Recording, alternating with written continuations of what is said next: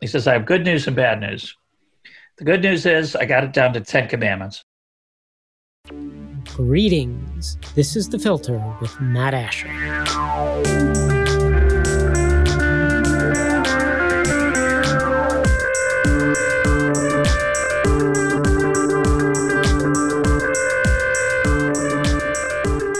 My guest today is Russ Roberts. Russ is the John and Jean Denault Research Fellow at Stanford University's Hoover Institution. He is the host of the long running podcast Econ Talk and author of several books, including How Adam Smith Can Change Your Life, an unexpected guide to human nature and happiness. Russ, welcome to the filter. Great to be with you, man. Great to have you here. The main topic for our conversation is what I've come to think of over the years of listening to Econ Talk as the epistemology of Russ Roberts. I, I want to dig into what I see as the main planks of that worldview and talk about how it was shaped. I think we need to begin with what may be your most used quote on your podcast. This comes slightly tweaked from F.A. Hayek's book, the Fatal Conceit. Hayek was one of the founders of the Austrian School of Economics, but he is perhaps most famous nowadays for his epic rap battle with John Maynard Keynes. uh, a fight between reanimated economists that I believe you had a hand in putting together. No? Yeah, I was the co-creator with John Papola, the filmmaker. We had a great time doing this. Fantastic video. I recommend people go on YouTube and uh, and search for epic rap battle between Keynes and Hayek. At any rate, here is the quote. The curious task of economics is to demonstrate to men how little they really know about what they imagine they can design. Perhaps you could start us out with why that quote is so meaningful to you and your thoughts on the importance of doubt.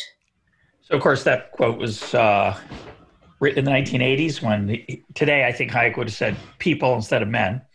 But um, what he's saying in that quote is that the world's a complicated place, but it's our nature to try to simplify it. It's our nature to see causation. It's our nature to look for patterns. As Ed Leamer says, we are storytelling, pattern seeking animals. And so we often simplify reality. We have to if we're going to make our way through it and we look for models, frameworks, lenses to help filter the immense amount of information that comes to us. And Hayek's saying is that we don't do that so well. You know, it's uh, economics reminds people of that complexity, and that complexity is what leads to the law of unintended consequences. That often legislature policy achieves the opposite of what's intended, or certainly things that weren't intended. You can't just look at intentions in evaluating whether a policy is good or bad. And I like to extend it to things like parenting. You know, I may want my kid to do a certain activity or I want to model certain behavior, but often that gets my kid to do the opposite. You know, my dad was a smoker. I've never had a cigarette in my mouth. It's, I found it so horrifying. He modeled smoking for me, but somehow he didn't get me to become a smoker. He didn't proselytize for it either, to be to be fair. But the point of Hayek's quote is that how the world actually works is often veiled from us. We don't anticipate all the effects of our actions, and we should be aware of that. So, in addition to how things uh, working being veiled, there's also uh, what you talked about there, got at a little bit, which is the what I consider the black box problem or the idea that you have something and the label on it says one thing, but that doesn't necessarily tell you that that's what's inside of it. So we have the Affordable Care Act and people will point to it and say, look, the label says it's affordable care. That must be what's inside of it. But often it's not the case that the label is a perfect description of the contents. And the label is often not just a perfect description of the contents, but it's really just a a desire, perhaps, or the label represents a hope as opposed to a reality of consequences, no? Or, or worse, sometimes it's just marketing to try to make you think it's a, a package you're going to like when you might not. Uh, my favorite example is actually the um, the tobacco settlement, which has some glorious name I'm going to ignore, but which I don't remember. But the point of the tobacco settlement, when the attorneys general uh, across the United States got together and sued the tobacco companies it was quote for the children. Uh, it was designed to. It was not. I don't know what it was designed to do, but it was defended as a way of raising money to help fight for children's health, keep them from being addicted and to cigarettes, and those are good two things I care a lot about. I care about children's health, and you can tell from my earlier remark, not big on children smoking. Um, what that law actually did was make cigarette companies more profitable. It cartelized, it turned their industry into a cartel, made it extremely hard for them to have to compete with uh, to, for new entrants to come in and compete with cigarette companies. It allowed them to raise prices. So it put, did put a big tax on their product, which generated a lot of revenue and a lot of money for the attorneys who uh, worked on the project. But it uh, also allowed them to pass on the cost of that tax and a little bit more, which usually is really hard to do. But if you can get rid of the potential for new competitors, you can actually do that sometimes. So, uh, one of the lessons of this this way of thinking is that, as you say, labels are often misleading, inaccurate, or worse, deceptive. You know, designed to make you think there's something that they're not. And you know, we understand that in the economic marketplace, when someone uh, it's maybe hard to remember, but when someone puts on their labeling um, uh, some claim about some product being good for your love life or good for your health or good for your weight loss, you natural skepticism. You realize the person selling it to you is trying to make money, and maybe they're not 100% honest all the time. But somehow, often with government and, and some policy intervention, just assume that the motivation is accurate description. The description is an accurate accurately captures the motivation or the intention. And I, I take a more agnostic view. I, I'm not so interested in the intention. I'm worried. I'm more interested in the impact. Right, and figuring out what that impact might be. I think perhaps part of the point of the Hayek quote is that that's difficult to figure out. I've heard you say on the podcast at times that human behavior or modeling human behavior is not like modeling physics. Yeah, how how so? Uh, I once had a physics a friend of mine, a physicist, asked me whether economists knew anything. It was a serious question. Um, I was kind of taken aback by it. I said, "Well, like, what do you mean?" He said, "Well, do they know anything? You know, they make predictions." I said, "Well, sure. We know things like uh, if you put a tax on cigarettes, people will smoke fewer of them." And he said, "Well, that's obvious. Well, fair enough. I guess that's kind of clear that the idea that people do less of something when it gets more expensive maybe is not such a deep insight.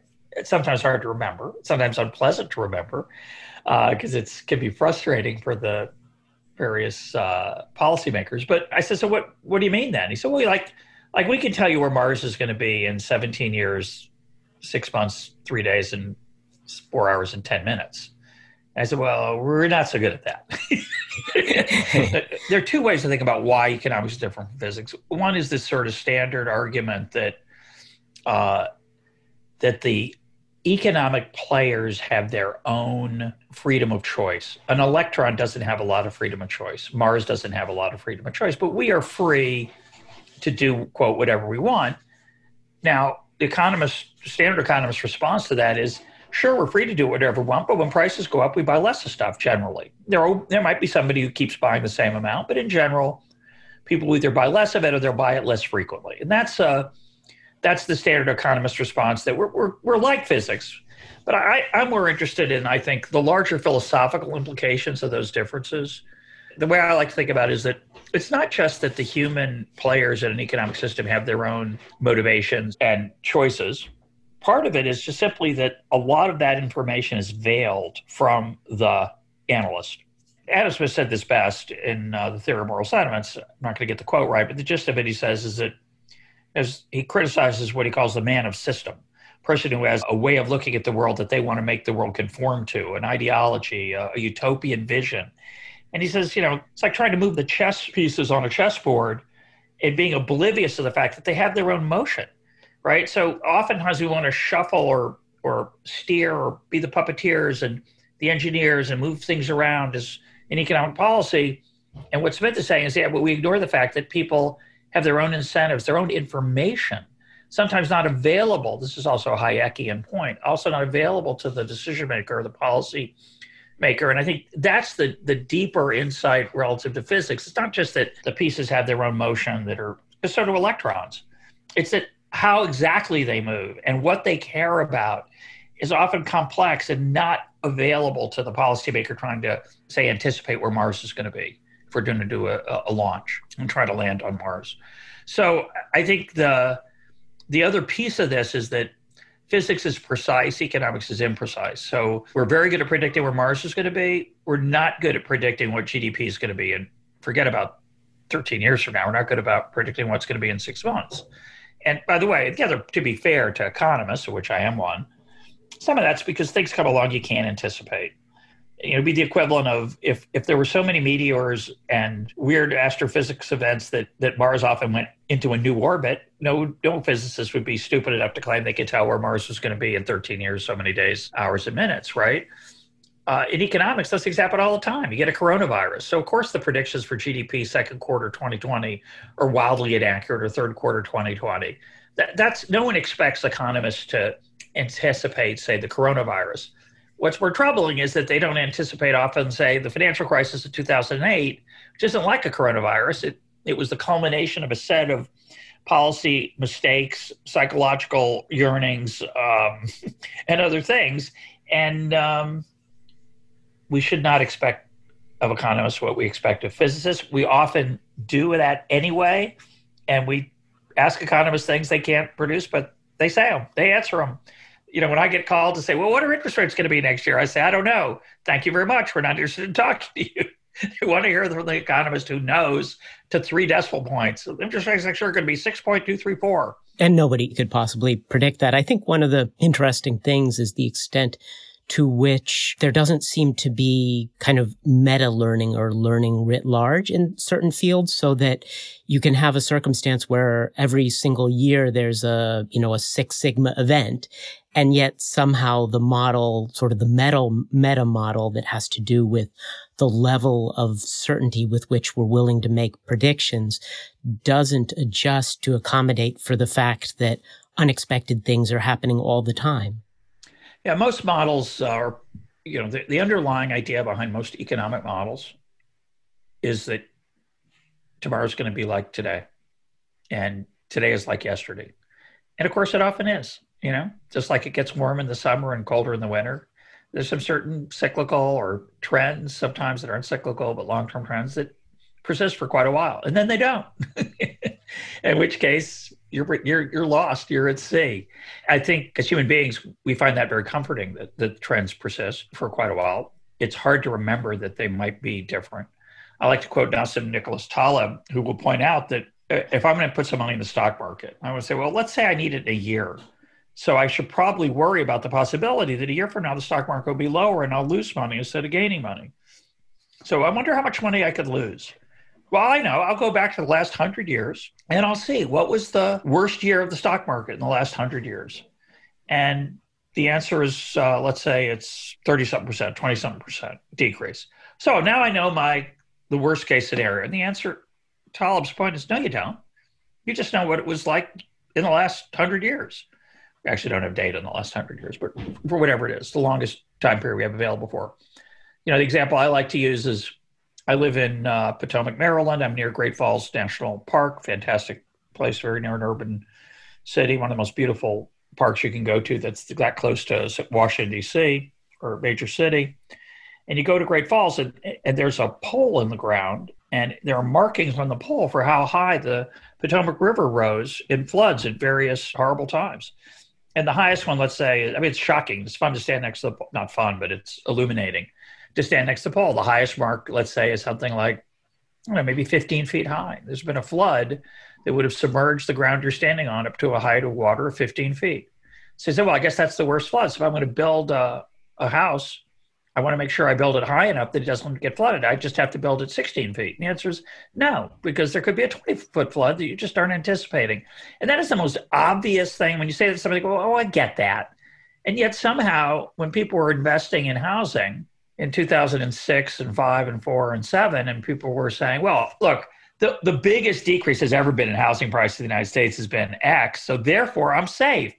No, you weren't. And so I, I think it's a fascinating human tendency to overestimate those trends and to be overconfident in their persistence.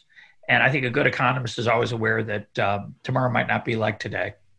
I think a part of the issue there stems from people's people using, say, the wrong reference class or the wrong implied distribution as they're looking at a, a set of data um, so they're they're looking at this and they can possibly imagine that the we might have a higher flood and it might be another foot higher or two higher. But unless you understand that the distribution of floods might be nothing at all normal, it might be a very skewed, fat-tailed distribution, then you don't really understand the probabilities for a much greater disaster. And in general, when you're talking with a very small set of data, then you also will have a hard time figuring out exactly what the distribution of events is going to look like. And I think we often assume that it's going to be more normal than it actually is. Yeah, and of course, by normal, you mean the technical term in statistics. The other name for it is Gaussian, which is the standard thing you'll see in a drawing of a distribution of height in the United States, right? Most men are around five eight to, to 6 feet tall. Uh, the average is about 5'10 but overwhelmingly most men fall between five eight and six feet. But I'm five six. I'm shorter, and we understand that that's part of the distribution too with the tails. That intuition that you get, where the average of that distribution is where most of the people are close to, is the standard. I'm trying to avoid to use the word normal. Is the standard way we think about uh, uncertainty and distribution of probabilities. And it's extraordinarily misleading for certain economic and, and other types of events. An example, obviously, being the pandemic. Most pandemics are going to be unimportant, they're going to be small events. That doesn't mean you should not be careful when there is a pandemic because there could be one that is much more lethal, much more contagious. In fact, this isn't one of them, as far as we can tell. The coronavirus, it's very bad. It's much worse than the flu, but it might be twice as bad as the flu. We don't we don't know for sure, but that, that's going to be maybe a, a decent guess. But when the next one comes, and I think the next one, people are going to say, "Well, the coronavirus, that was that was twice as bad as the flu. This new one won't be like that." Yes, it could. Not just it could it be like that. It could be ten times worse, and that's the essence of a of a quote fat tail distribution, where the the right hand is part of the distribution. The the really horrific parts are the equivalent of a human being seventy feet tall the tallest person I think in in human history may be eight feet tall, a little over eight feet. Uh, you don't get forty foot tall people. You can get that equivalent in a pandemic or a war. I mean, every war is tragic. Death is a horrible thing, but there hasn't been anything remotely like World War II since World War II, and that has caused some people, like Steven Pinker and others, to say, "Well, we've we've tempered." This process. This process is less, we've tamped it down and that's ignoring the possibility that the right hand tail, which would be, say, a nuclear holocaust, will be much worse than World War II. And so, I, you know, I, I think the lesson there is prudence and caution and respect for the fact that we don't fully understand these probabilities. And in particular, they don't come from normal distributions, so called Gaussian distributions, where the tails at the left or the right are well understood, extremely rare, and never get above a certain amount. With these other types of distributions, it's very different particularly you know the mean is not going to be a good representation of what's going on. Could be that there's almost no data points that are near the mean unlike height. And height the mean's 510 for men. Almost everybody's within an inch or two of 510 almost you know 80% of the male population of the united states. But 80% of the population is not within the mean average wealth of the united states. The average wealth of the united states is skewed far to the right because a handful of very large wealth holders pull the mean up, and the mean is a very bad indicator of quote average in the everyday sense of the word. We use the word mean and average interchangeably in statistics, but average has come to mean eh, typical. But in these fat tail distributions, typical the average is not typical. Yeah, and typical may not even exist per se. Right. There may not be an example of that. I want to pick up on that idea of caution and see if that's related to one of the things that I've heard you say a number of times on the podcast, uh, which is that markets fail, use markets. The idea here being that um, well, for example, when I was, uh, I have had uh, some exposure to formal economics classes and a basic teaching there was that markets fail and therefore we need the government to step in and fix things. Uh, but your, your framing is different. Uh, what I like about it is that it upsets our, our natural tendency to automatically reach for the tool that we've been told will make things better. Again, because the label on it says fixes bad markets, assuming that it will do that. Um, but your framing of, of markets fail use markets also has a certain hint of fatalism to it, as in, sure, the market has failed, but it's the best we can do. So there you have it. I wonder if you want to maybe expand on that and say, to what extent are markets all that we have, or are there other forces that we could bring to bear in the case of what's pointed to as a market failure? That's a great question. Uh, first of all, I quote it all the time, but it's not my quote. It comes from Arnold Kling, an essay he wrote. But you described it very well. And I certainly generally am sympathetic to Kling's view. But I'm not an anarchist. I don't believe that we should leave everything to markets. I think courts are a good idea. I think police are a good idea. I think it's okay to have an army. I wouldn't want to leave national defense or private security to the market. And by the market, I also would include non-monetary, non-profit driven activities. So I think the public school system in the United States, K through 12, is is abysmal in poor parts of American cities and a, a total failure, a, a betrayal of the children and poor families in those cities. And when I say I want to replace the public school system with a private school system, I don't mean a profitable one necessarily, although I'm okay with profit driven schools potentially.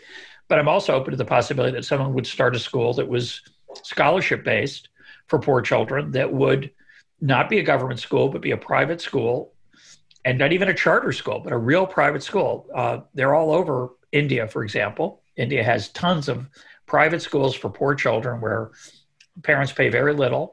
And I would like to see in the United States, in places where public schools have failed, a place where parents pay very little, but others contribute to help compensate the teachers uh, to make it attractive for them to work there. So I think a lot of what we do economically in the United States is unnecessary to be done by the government, but not everything. I have no problem with there being regulations against pollution. Uh, I have no problem with, uh, as I said, with courts, with government roads. I don't think we should have private roads. We have some private roads now, but we I wouldn't say all government roads should be replaced by p- private roads. I think there are many things the government does well, like those things better than the private sector. But I think there are many things the government does poorly that the private sector could do better. And I think the secret to bring us full circle back to our earlier point, a lot of some of the interventions that look like they're designed to help people often don't. And I would rather see private initiatives, often philanthropic, designed to um, do those in a different way. And I and it's going to often be the case that private institutions, private solutions to those problems are more response responsive to to their intentions than the government ones. That's really the essence of the insight markets fail use markets. You can make an ex- a case that economists have that well you see since you don't capture all the gains from being more educated being educated makes you a better voter. I'm not sure that's true by the way but that's the claim. And it's more pleasant to live in a society where other people are educated. Eh, i'm not so sure but it's nice to be able to talk about say shakespeare with other people because they've also read Shakespeare. Even though they'll have their own incentive to read Shakespeare, maybe it's not large enough because they won't take into account the pleasure they're going to give other people from learning Shakespeare. So there's an argument that education is underprovided. And so we need a government solution to that. And that solution could be a subsidy, it could be government provision, like we have in K through 12. And my general sense is I, I think it'd be better if we just left it alone. In particular, in that in, in that case, I think we get better schools for poor people, not not worse ones. A lot of people say, "Oh, government, private schools, only the rich would get schooling." I don't think so. Right now, even now, poor people get free schooling, meaning they don't have to pay out of pocket. It's so bad that people are willing to donate money to give scholarships to kids to get out of those schools, even when they have a quote free alternative. So the quote's because it's just free out of pocket, not literally free because somebody's paying for them through taxes. So you know, I think. Um, a lot of times the formal creation of quote market failures and and uh, just it's not as helpful as as people claim it is. I think in, in designing good public policy. Well, and certainly it's the case, as you mentioned earlier, unintended consequences are always a possibility, and um, maybe there's some caution uh, necessary before you advocate that a particular invent- intervention come about. I've thought about this a lot uh, at the beginning of the pandemic. Um, it seemed like people were very quick to rush into the idea of lockdowns being a possible solution without proof that they would work without much of a, you know, an evidentiary set and most certainly without thinking about what the consequences might be. And it seems like a lot of the time it's not going to be clear beforehand exactly what negative consequences might come about from a particular intervention.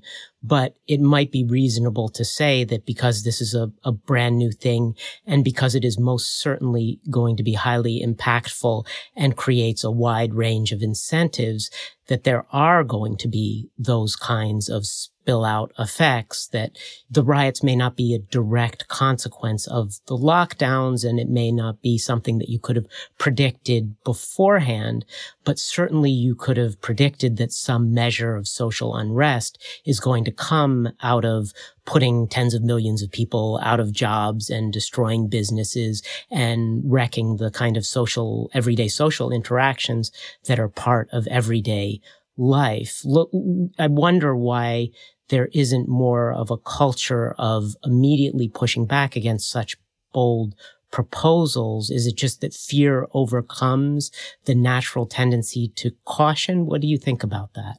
Actually, I think there's been remarkably little social unrest. You know, the social unrest we're seeing is mostly a response to the George Floyd tragedy. That's interesting in and of itself because that was a case to me that was an extraordinary moment in intellectual life because we were told we couldn't get together for funerals, you couldn't get together for religious services. Government made some serious restrictions, but protesting somehow was fine. And uh, you know, once that happened, I think it forces you to realize that this science of external spillover effects maybe is not so really religiously held by people when it's not convenient for them. And I think we all do that, but I think it's important to point that out. But I think you know this lockdown thing is extremely complicated and tricky because some of the lockdown came voluntarily. Lockdown maybe is the wrong word. I call it self quarantining. People self quarantined out of fear. Very reasonable. Um, some people, you know, stopped doing a whole bunch of things. Some people stopped doing a few things, and we all made our assessment. And and I, there's something to be said for an adult society, meaning respectful of people's agency and sense of responsibility to make their own choices. Most economists disagree with that. They said, no, no, no, this is different because there's spillover effects that we were talking about earlier, and you could infect other people. So therefore, that justifies the government taking a more severe set of restrictions. There is a case to be made for it, of course. That we could imagine a plague sufficiently contagious and fatal that we might agree to that. The question is, was this one of those plagues? Was this that kind of virus? And the answer appears to be maybe not. Now, again, it's not an open and shut question, but as you point out, and I think this is the hard part to remember, it was very easy for people to take into account death counts. They reasonable to worry about it. Very important. People don't bad thing that people die, but the consequences of being cautious also were very negative. As you say, businesses were lost. People lost their jobs. Children all over the world are losing education. They're um, uh, they're not going to school. Uh, people are scrambling mostly rich people are scrambling to find alternatives. Poor people can't. It's really sad. And those are really serious costs. And I, the biggest cost I suspect will be the political consequences of the people who were told they couldn't go to work or that their businesses would fail or that the businesses that worked for them, that they worked for, couldn't hire them, couldn't keep them employed. Uh, those people are going to be angry, rightfully so, that they were abused because uh, a lot of people like me, I, I didn't pay a price for this. I kept getting my salary. I work from home. I'm very fortunate. I'm very grateful for that. But the barista and the, the waiter and others who couldn't work, now, some of that's not the lockdown's fault. It's the coronavirus's fault. It's the fact that people weren't going to go to restaurants whether the government allowed it or not. There were certainly not as many. You know, I think this is going to be a fascinating time coming up for the next couple of years as we assess how were we, were we too cautious? Were we not cautious enough? What role did masks play in America versus Asia? Should we have worn masks sooner? Should we have let people make their own choices like they did in Sweden? They didn't lock down, but they did plenty of self quarantining. If you look at the data, you can see how Swedes stopped traveling a lot. Mm-hmm. There's a big reduction in mobility based on cell phone data in Sweden, even though they quote quote didn't do anything. Of course they did things. They were just privately done through individual choices. So there's gonna be a fascinating aftermath of this as people tell stories about, you know, whose fault it was and what we should have done and what we could have done. And we're also gonna find out, by the way, how many people really died? I don't think we'll ever find that out. I think that the, the data are way too corrupt by corrupt. A, a, number of, of factors, including, and this is something that I can't believe there weren't economists just shrieking at the top of their lungs, and maybe there were some, but the direct incentivization of recording certain, uh, you know, cases. It's surprising me how little that's been talked about. I don't know how important it is. It seems to be important. I mean, the reason I, I think about it is that you know, our our uh, our caseload in the United States. I just looked at the data this morning. The caseload in the United States, in, with the best data we have, may not be totally accurate, but the caseload has been declining for five weeks. Five weeks is a long time. Uh, the deaths haven't been declining much. They kind of keep going. Now, it could be it's just long delays and lags. It's possible that that isn't the case in the earlier data. In the earlier data, there was a pretty good correlation that two to three weeks after changes in the caseload, there the death load the deaths responded. But here we have five weeks later, very little decrease in death. We've learned a lot, so we're better at keeping people alive once they get it. We know that. We have better techniques, better understanding of what to do, what not to. And yet somehow the death rate keeps somewhat similar. And the other part that's strange is that the age distribution of death hasn't changed. So it's still uh, people over the age of uh, 90% of the deaths are people over the age of 55. That hasn't changed. Uh, it hasn't changed much within 55 to 65, 65. And, and I'm thinking, how is that possible? In the beginning, I understand that death rates should have been high for older people because they didn't realize how vulnerable they were. We've known for four months, three months, how vulnerable old people are, whatever the, however long we've known, a long time. And so people like me, I'm 65, we stay, we're being more careful. Is it, but they're still dying at the same rate. So it, it is possible, we don't know this, but I think we will know it actually, it's possible that some of the deaths that are being called COVID deaths, because they're called probable COVID deaths now, are actually deaths that probably tragically would have happened anyway, because old people are vulnerable to all kinds of other related problems. And when we look at the excess deaths, which is the right measure, we look and see uh, what are the death rates today relative to the last, say, five years in the month of August, we're going to get a better count of how many were really probably attributable to COVID. And that'll be very informative. And then, of course, it could be higher because people are afraid to go to the hospital. They're even though they're driving less, they're driving more recklessly. It's, it's, it's a lot of stuff going on there. But I think we'll learn something about what actually happened in uh, 2020. It may take us a while, but we'll, we'll get some information on it. I, I certainly hope so, though my suspicion is that this will end up being a little bit like the Great Depression in that we are still now litigating exactly what caused it and what the result of the state interventions was in it. And um, in, in my view, we will probably end up with the same thing where you have something that turned out to be absolutely awful. And yet the interventions that were lauded at the time are still in the history books claimed to have done something of good, despite the fact that from my view, the, the interventions were probably not all that effective or perhaps in some ways counterproductive. And of course, we do have direct evidence of counterproductive interventions like sending sick people to you know, to back nursing to nursing homes. homes. Yeah, we also had the opening month or so of the virus. We were told not to wear masks because they were uh, that could make it worse. And then we were told actually that was a lie. We, we, we, we lied to you because we were afraid other people would be medical people couldn't get masks. Well, that's not a good idea in a democracy. It's a really bad idea, and it may have been extremely costly in in helping to spread the disease because people were discouraged from wearing masks, which is a very inexpensive way voluntarily, I don't believe in mandating mask use, voluntarily letting people choose to follow a piece of information that could be helpful.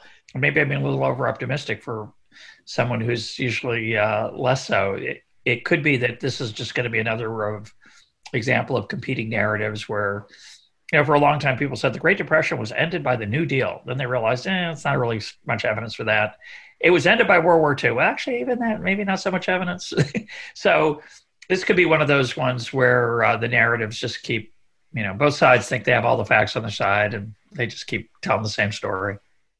could very well be. I, I want to topic of the pandemic is in some ways endlessly fascinating, but I want to move on a little bit to something perhaps related, perhaps not to something that I've heard you criticize on your show and that I'm highly critical of myself, and that is behavioral economics. Maybe you could start by letting listeners know what is usually considered under that umbrella of behavioral economics. So, the standard economic model of human behavior that behavioral economics is critiquing, we'll call the sometimes called the neoclassical model, rational economic man, rational economic human being. People are self interested, although self interest could include charitable motives. It could be I'm self interested, I get pleasure from seeing you helped through charity or through a donation of blood or to a sick person. So it's not selfishness, it's self interested. The standard model is I have a set of goals and I pursue them rationally. I trade off different things I care about depending on how much it costs to acquire them or satisfy those desires. And that's the standard economics view of human beings. Uh, we're purposive. We enjoy many things, but we can't have everything we want. So, because we have a finite amount of income, and so we have to make choices, and those choices are are driven by our desires and our income constraints. That's the sort of standard textbook model of, of economic behavior. The behavioral economists came along and of course, you could argue that Adam Smith was the first behavioral economist, that he came before the neoclassical model. Adam Smith in the 18th century said, you know, we're very prone to self deception. The behavioral economics of the oh, 1970s onward, identified with uh, Kahneman Tversky and others, Richard Thaler, they came along and they said, look, we can put people in laboratories and they act very irrationally. This idea that they that they only care about maximizing their goals subject to constraints that's that's an inaccurate picture of what actual human beings do and the, the neoclassical economists uh, which i used to be one and i'm still one at heart although i have some behavioral parts to me. The neoclassical economists were well of course they're not perfect. Of course people make mistakes. Of course they can self-deceive but in general they still are purposive and they try to maximize their well-being. Vernon Smith, uh, who won the Nobel Prize, his response was yes, people in experiments make lots of irrational decisions, but markets push them toward the rational decisions. You don't have to have everyone be rational or purposive. And Gary Becker also argued this. You, you don't have to have everyone be like a perfect calculating machine. So, for example, if people are trying to find a good deal, that tends to push prices toward a single price. That is, if there's a really high price for an object and a really low price, only a fool would buy would pay the high price. So demand tends to go toward the low price, away from the high price. That brings down the high price, pushes up the low price till they get closer together. Sellers then tend to charge the so-called market price. That's the standard economist view that you know that Vernon Smith was was pushing uh, as a, as a defense. So my take on it is that unfortunately, many, many of the behavioral economists' critique of economics, of the sort of standard rational model, uh, a lot of those critiques have not held up in replication. So some some experimental results are simply not true. You know, somebody does a study, they find something that seems to cast the standard economic model in doubt, and but it turns out when we try to replicate it, doesn't work so well. Uh, so that's one challenge, one problem with behavioral economics. The other problem is that this is a meta problem, which is that a lot of times, similar to our earlier discussion about markets fail use markets, some behavioral economists say, well, people aren't rational, so we have to intervene for them to make sure they act in their own self interest. And of course, the economists, to me, the right response to that is, well, who are these perfect people who are going to be making decisions for me with perfect information that I don't have? You're telling me I'm flawed. You're going to let someone else who's flawed make my make decisions for me? No, no, they have they have PhDs, Russ. They're not. Yeah, well, they're saints too. They're public spirited. They, they only care about making the world a better place. They don't care about themselves. They have no special interests, no cronies, no friends to take care of. They only care about me. God bless them. That's called a family, by the way, and I'm all for it. I'm really a big fan of paternalism in the family or maternalism. I'm, I, you know, uh, that's fine. But having it come out of Washington, not so fine. I'm not so happy about that because I don't think it it works so well. I don't think they always have my interest at heart. The other thing to say is that I think people aren't perfect just like markets don't always work perfectly. Yeah, okay, now what? I want to start with the idea that we should respect the choices people make. One other piece of this that's worth talking about is that, of course, a lot of things that look irrational to a academic turn out to be more rational than they appear. So, you know, people want to get published, to draw attention to themselves, so they're prone to publishing studies that make dramatic claims about human nature and so on. Some of those turn out to be flawed because they misunderstand what's really at stake. They misunderstand, you know, what it's like to have skin in the game and be the person who that decision is being made by, and they actually are, are acting in their own self-interest. You know, one of these one way to think about this to bring all the, the number of things we've been talking about is that, well, you know, in uncertainty, you should maximize your expected value, your expected utility, and that's a very common view in economics. It is a model of human behavior, but I would not define rationality as maximizing your expected value or your the expected outcome as a mathematical average. We care a lot about the downside risk. We care about, about the worst case scenario. We might not want to weight that equally with the average or the upside gains. So the fact that people are more cautious than than the model might predict doesn't make them irrational. It might make them rational and the academic a fool. So those are all the you know, these are some of my thoughts on the on the current state of the conversation. I think that gets at what I see as one of the biggest problems with behavioral economics. And I see that it broadly as a project to point to human beings and say, you are so irrational. That's a caricature, but I, I see, think that a lot of the work in behavioral economics is essentially about showing that we can't have these kinds of models or we can't, as you say, let people make their own decisions because they're so bad at it. And I think that a lot of it stems from maybe one of two confusions. Either the person running the experiment just doesn't understand the difference between their own knowledge, what's, you know, in their head and what a study participant might reasonably assume about the circumstance that they're thrown into in a laboratory, or they're confusing irrationality with a heuristic, which isn't a perfect fit for every occasion. And I think that's a bit what you got at there. I, I used this example some years back at statistics blog. And, um, you know, imagine that you had a neighbor who you know casually and they come to you on a Friday night and they're headed out of town for the weekend and on short notice and they have a dog and they want you to watch that dog for the weekend. Now you might, are you willing to do that if they offer you a hundred dollars and say, Hey, I know this is an inconvenience for you. Here's a hundred dollars. Will you watch my dog for me, please? You might say yes. You might say no.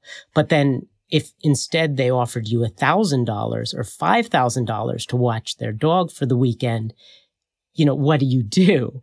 Now, you know, from an economist in a lab point of view, anyone who would do this for a hundred but wouldn't do it for 5,000 is completely irrational. They're nuts. And yet there might be some very good reasons there. There might be hidden information. They might be working on a, a different heuristic from the, you know, more money is better. Uh, clearly that's rational view that a behavioral economist might have, right?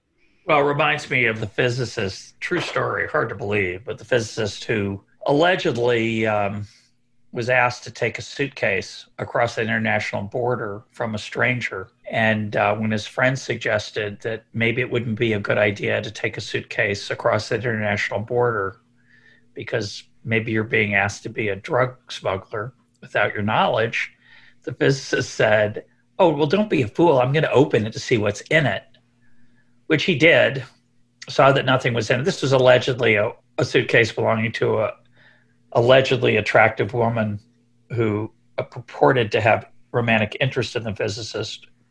And uh, actually, it wasn't a woman, it was probably a man masquerading as a woman. And she wasn't interested in him. She, he, she, she wanted him to take drugs across the, I think it was Colombian or Venezuelan border. I can't remember in Latin America. But when he told his colleague, well, of course, I'm going to open it and he did, and there was nothing in it. And when he crossed the border and was arrested, and they found drugs in the lining of the suitcase, you know, that was a mistake. If you had been told, well, I mean, what could go wrong? It's it's an attractive person you're interested in romantically. The heuristic, which says this is probably not going to turn out the way it looks, is probably a good heuristic. Something that looks better than it might actually be is probably a mistake. In fact, I heard a recent story uh, about a uh, a guy who was given a five pound bag of cocaine in the 80s, and he decided ultimately to it was supposed to belong to someone else again supposedly, and the other person said, "Oh no, no, no you you deal with it, you take whatever." And he decided that the prudent thing to do would be to flush it down the toilet, which he did. He said it was the smartest decision I ever made in my life. I was listening to this in a podcast called Wind of Change, which is an extraordinary podcast. It's a series of eight episodes. So he said that was the greatest decision I ever made. And you're right, a really bad economist would say, You flushed five pounds of cocaine down the toilet, you threw away money. And no, nobody throws away money, uh, even with the risk. I mean, how big a risk could it be? Well, it's easy for you to say in your shoes. For that person, they decided the risk was too high. I love your point that information that the outsider is, quote, sure of is often very different from the information available to the insider. But even when it's the same, how it's perceived and how what's important to the insider, the decision maker, rather than the outside observer, is, is another important difference that is often just ignored. As if, you know, I I know all you care about is money. Maybe the person thought it was wrong to, for people to use drugs. They just don't want to be a party to that. So there's so much more to it that often than just the information that, as you point out, that's available to the outside observer trying to make a conclusion about the rationality of a decision. I think one of the most interesting light bulb moments for me, many, many years ago, I was doing a story about essentially drug selling in Chicago, uh, where I had lived. And the person who I was working with on the, the story, the editor, he, he said, Oh, yeah, that risk is a transaction cost. And I was like, What do you mean? Like, no, transaction costs are what you have to pay to get something. And he's like, No, risk is a transaction cost. And just opening my mind to the possibility that that concept might be much, much broader than I had previously seen. It surprises me to what extent it seems like even economists are not able to wrap their head around the idea that there might be these hidden variables that effectively are transaction costs that they're not considering when they look at the activity of a particular participant and go, why are you doing that? That's irrational. I think it's a general problem in a wide range of academic disciplines that we tend to focus on the data we have. We're aware intellectually that we don't have all the data, right? We know that. It's just easy to forget that. So what we observe, it might look irrational, but we forget that we don't observe everything. And and you think, well, what do you mean you don't remember that? Of course you remember you don't know everything, but it's hard to remember sometimes. The pandemic is a perfect example of it, right? We can measure deaths. You can measure losses in, in employment. But how about despair? We don't have a, you know, I like to say despair is not in the data set. Does that count? Well, it should count, but it's not measured. So it tends not to get counted. So I think that's a big problem in all social science generally. And that we just generally were optimizing for the metrics and the data that we have. And if we don't have a measurement of that, then perhaps we're not taking into account the value that that might have to individual Absolutely. participants. Absolutely. No? Yeah. yeah. As a, a final topic, I want to talk about religion and how your own religion impacts the way you see the world. But before we go into that, I want to note a, a curious pattern among the most prominent advocates for free market capitalism and among the polar opposite of socialism and communism, the number of Jews is highly disproportionate. I could personally name perhaps a dozen Jews who've been key to the development of free market thought. I'm sure you could name several dozen more.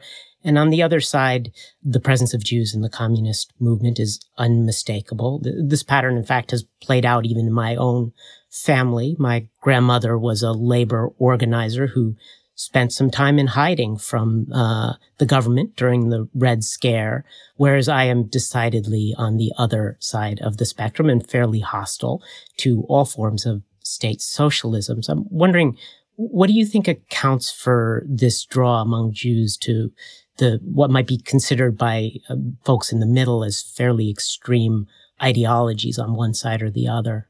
Well, I think it's a little bit of a selection bias there. I think a lot of Jews in the middle too, but they don't make much noise and you tend not to hear of them. But Jews are widely represented in the tails, which is what your point is at the extremes. You know, one explanation this comes from I, have heard from Dennis Prager and Joseph Telushkin. I, I, think it's in a book they wrote together. It's um, the Jews can't sleep, so they don't let anyone else sleep either. Meaning, Jews tend to be very passionate about uh, what's called in Hebrew tikkun olam, repairing the world. We might not always agree on the right way to do that, So some people think the world's best repaired by intervening from the top down and tinkering with it and tweaking it and shoving it around sometimes, not so tweet- tweaking, more dramatically change it. And at the same time, there's a lot of folks who say, well, actually, the best way to make the world a better place is to mostly leave it alone and let people pursue their own interests peacefully, that as long as they don't interfere with other people. So you'd find Jews on both sides of that. And they're passionate about it, I think, partly for cultural reasons, is the best I can, as I can understand it, because they want to make the world a better place. So we're troubled. Jews have a long history of being a thorn uh, in the side of power and, and being a conscience to the world. We were joined to be a light unto the nations. We brought the world ethical monotheism. You know, a famous cartoon. I don't know who wrote it. Maybe it's just a joke that spread. But you know, when Moses comes down from Mount Sinai, in the joke, he turns to the people. He says, "He says I have good news and bad news. The good news is I got it down to ten commandments. The bad news is adultery stays." so you know, in the old days, before religion, maybe there were a lot of rules there were, there were social rules and norms, presumably, but ethics, conscience, morals, people were free to kind of pursue their own self interest in total uh, unrestrained fashion. And one of the aspects, there's a lot of aspects of religion, but one of them is it says actually you have responsibilities to the people around you and to to the God above, and therefore you can't do everything you want. Well, that's no fun. Come on. So uh, you know that's that's another way of saying that Jews can't sleep and they won't let anyone else sleep either. They're constantly trying to nudge you to say, hey, this is what you ought to be doing. You know, Isaiah, Samuel, Amos, Jeremiah, they're all about, hey, you're doing the wrong thing. Fix up your act. Well, a lot of people don't want to hear that. So just, you know, it's a, it's a tough role historically. But in the modern time, we still kind of, we still are out there doing that, telling people, giving people advice, not as Jews per se, you know, not as, not as Jews, not using Jewish, say, theology, but certainly Jews are passionate about trying to make the world a better place. A lot of a lot of Jews are anyway. Interesting. Uh, I hadn't thought about that possibility. I sometimes wonder if it just has to do with a culture of argumentativeness too, in general, and that bringing you to an extreme. But I haven't thought too much about that idea either. I I wonder though, in terms of you personally, I'm not particularly observant. You are. To what extent do you think that your, your faith has changed the way you see the world and the way you do your work? Uh, it's hard to answer that question honestly because I think there's a temptation to be self-congratulatory and and to cook up reasons for why I do what I do without really being accurate about them because that's what we do as human beings, right? we're very good at telling ex post narratives for why we do what we do that aren't self interested when they really are. So, you know, someone asks, "Why'd you do that?" Oh, I, I was, I know, I, I couldn't, I, I couldn't, I couldn't get to the store. I just, uh, but in fact, I didn't want to go to the store, but I can't admit that to myself. And so, I, you know, people, we lie to ourselves all the time. Um, which is that's the behavioral side of me. The self, I think self deception is a big challenge in, in human experience. So I don't know if I can answer that question fairly or honestly. I, you know, it has. You don't have to be religious to try to be a better person. It's easy to go through life just pursuing your own self interest, oblivious to people around you. If you do that, you won't have as many friends as you might otherwise have. But it, you can be done, and you can you can exploit other people in various settings and not pay a serious price for it. You'll pay some price, but not a, necessarily a serious price. So, you know, in, in its best nature, its best state, religion is designed to get you out of yourself. Uh, Anne Lamott says it well, not Jewish. Anne Lamott says, but but a very Jewish idea. She says, God's name is not me. Kind of sums it up, right? It's like it's not all about you. It's not all, all about me. It's about something maybe more important than just me. Of course, you find that idea in Adam Smith's theory of moral sentiments too. So again, you don't have to be religious to see the virtue or the the the value of getting outside yourself and not seeing yourself as the center of the universe. In theory, religion should help you do that more readily. And I like the idea. I don't know if I embody it, but I like the idea that as we get older, we become better people. We work at refining ourselves. We try to not just repair the world around us, which we mentioned earlier, but repair our own character flaws, our own mistakes, and try to become better parents, better children, better friends, uh, better human beings. And so to me, that's what one of the most valuable parts of religion is, is it, it spurs me to that. Whether it has been a, the real reason that I try to do better, whether I actually do better or just fool myself into thinking I'm doing trying to do better, I can't really say because that would just that would be um, epistemologically difficult. But I think that's the goal. That's the idea. I think it, it certainly can be the case that we can be black boxes to ourselves.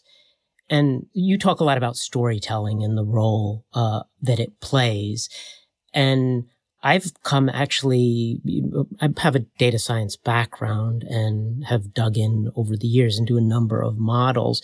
And I think that I've come to realize that to some extent, we've plucked all the low hanging fruit of causality and that to make additional gains in understanding the world, we actually need to back away somewhat from the idea of causality and just treat almost everything like a black box and think in terms of what does this correlate with? Which, of course, in some people's mind is a cardinal sin. You know, correlation is not causality. What are you doing? But in some ways, I think that we need to think more about what seems to entail other things. There was a probabilist, uh, Jaynes, who had this idea that statistics was partial entailment. And that was all it was. All correlations fall into that category. These are partial entailments. And if you can back away from the idea that you need to tell a coherent story, you can just look at these things and say, well, this thing tends to lead to this other thing, or this thing tends to have this consequence. And over the years, I've become a lot more enamored of the idea that that's maybe what we need to do, including with ourselves is say, what, you know, what is the kind of behavior I want to embody? and not try to come up with a story about what's going to cause that behavior to happen, but just to look at ourselves as a black box and say, well, when I wake up early in the morning, I tend to do this better. And there may not be any particularly good story about why that's the case, or if I skip breakfast, or if I have breakfast. But if we, you know, let go of the storytelling and in fact, in some ways, perhaps maybe some of the moralism and just try to get at what are the good positive consequences we want and what kind of behaviors correlate with that, that, you know, that we can get much further. What are your thoughts on that? Well, that's a really complicated, interesting idea. I don't, I think the black box idea that, I don't fully understand myself, I think is, is a valuable one that I'm not going to try to tell a complex story of causation because actually I'm prone to seeing correlation as causation. I'm going to I'm going to sort of flip your theory on its head for a minute. You know, I'm prone to seeing correlation as causation, so therefore maybe it'd be better to not try to find causation and just like you say, maybe just live with correlation. You can also invoke the placebo effect there because while it may not be true that eating breakfast makes me more productive or kinder to my family or whatever is the thing you're trying to get more of. Maybe if I think it does, it'll be good. So I don't understand the, co- the correlation, but that's good enough for me. I'm just going to eat breakfast every day, and then I'll I'll use this placebo effect. But that would work with fake causation story too. So I don't know. I, I do think the black box metaphor, though, can be helpful. I think we're prone in general to overestimating our understanding of, of the complexity of the world to bring us back to where we started.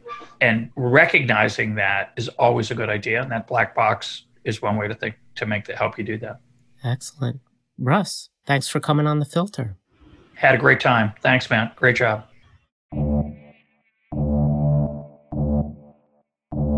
Thanks for listening to The Filter with Matt Asher. You can find show notes at thefilter.org or follow user Matt Asher on the socials.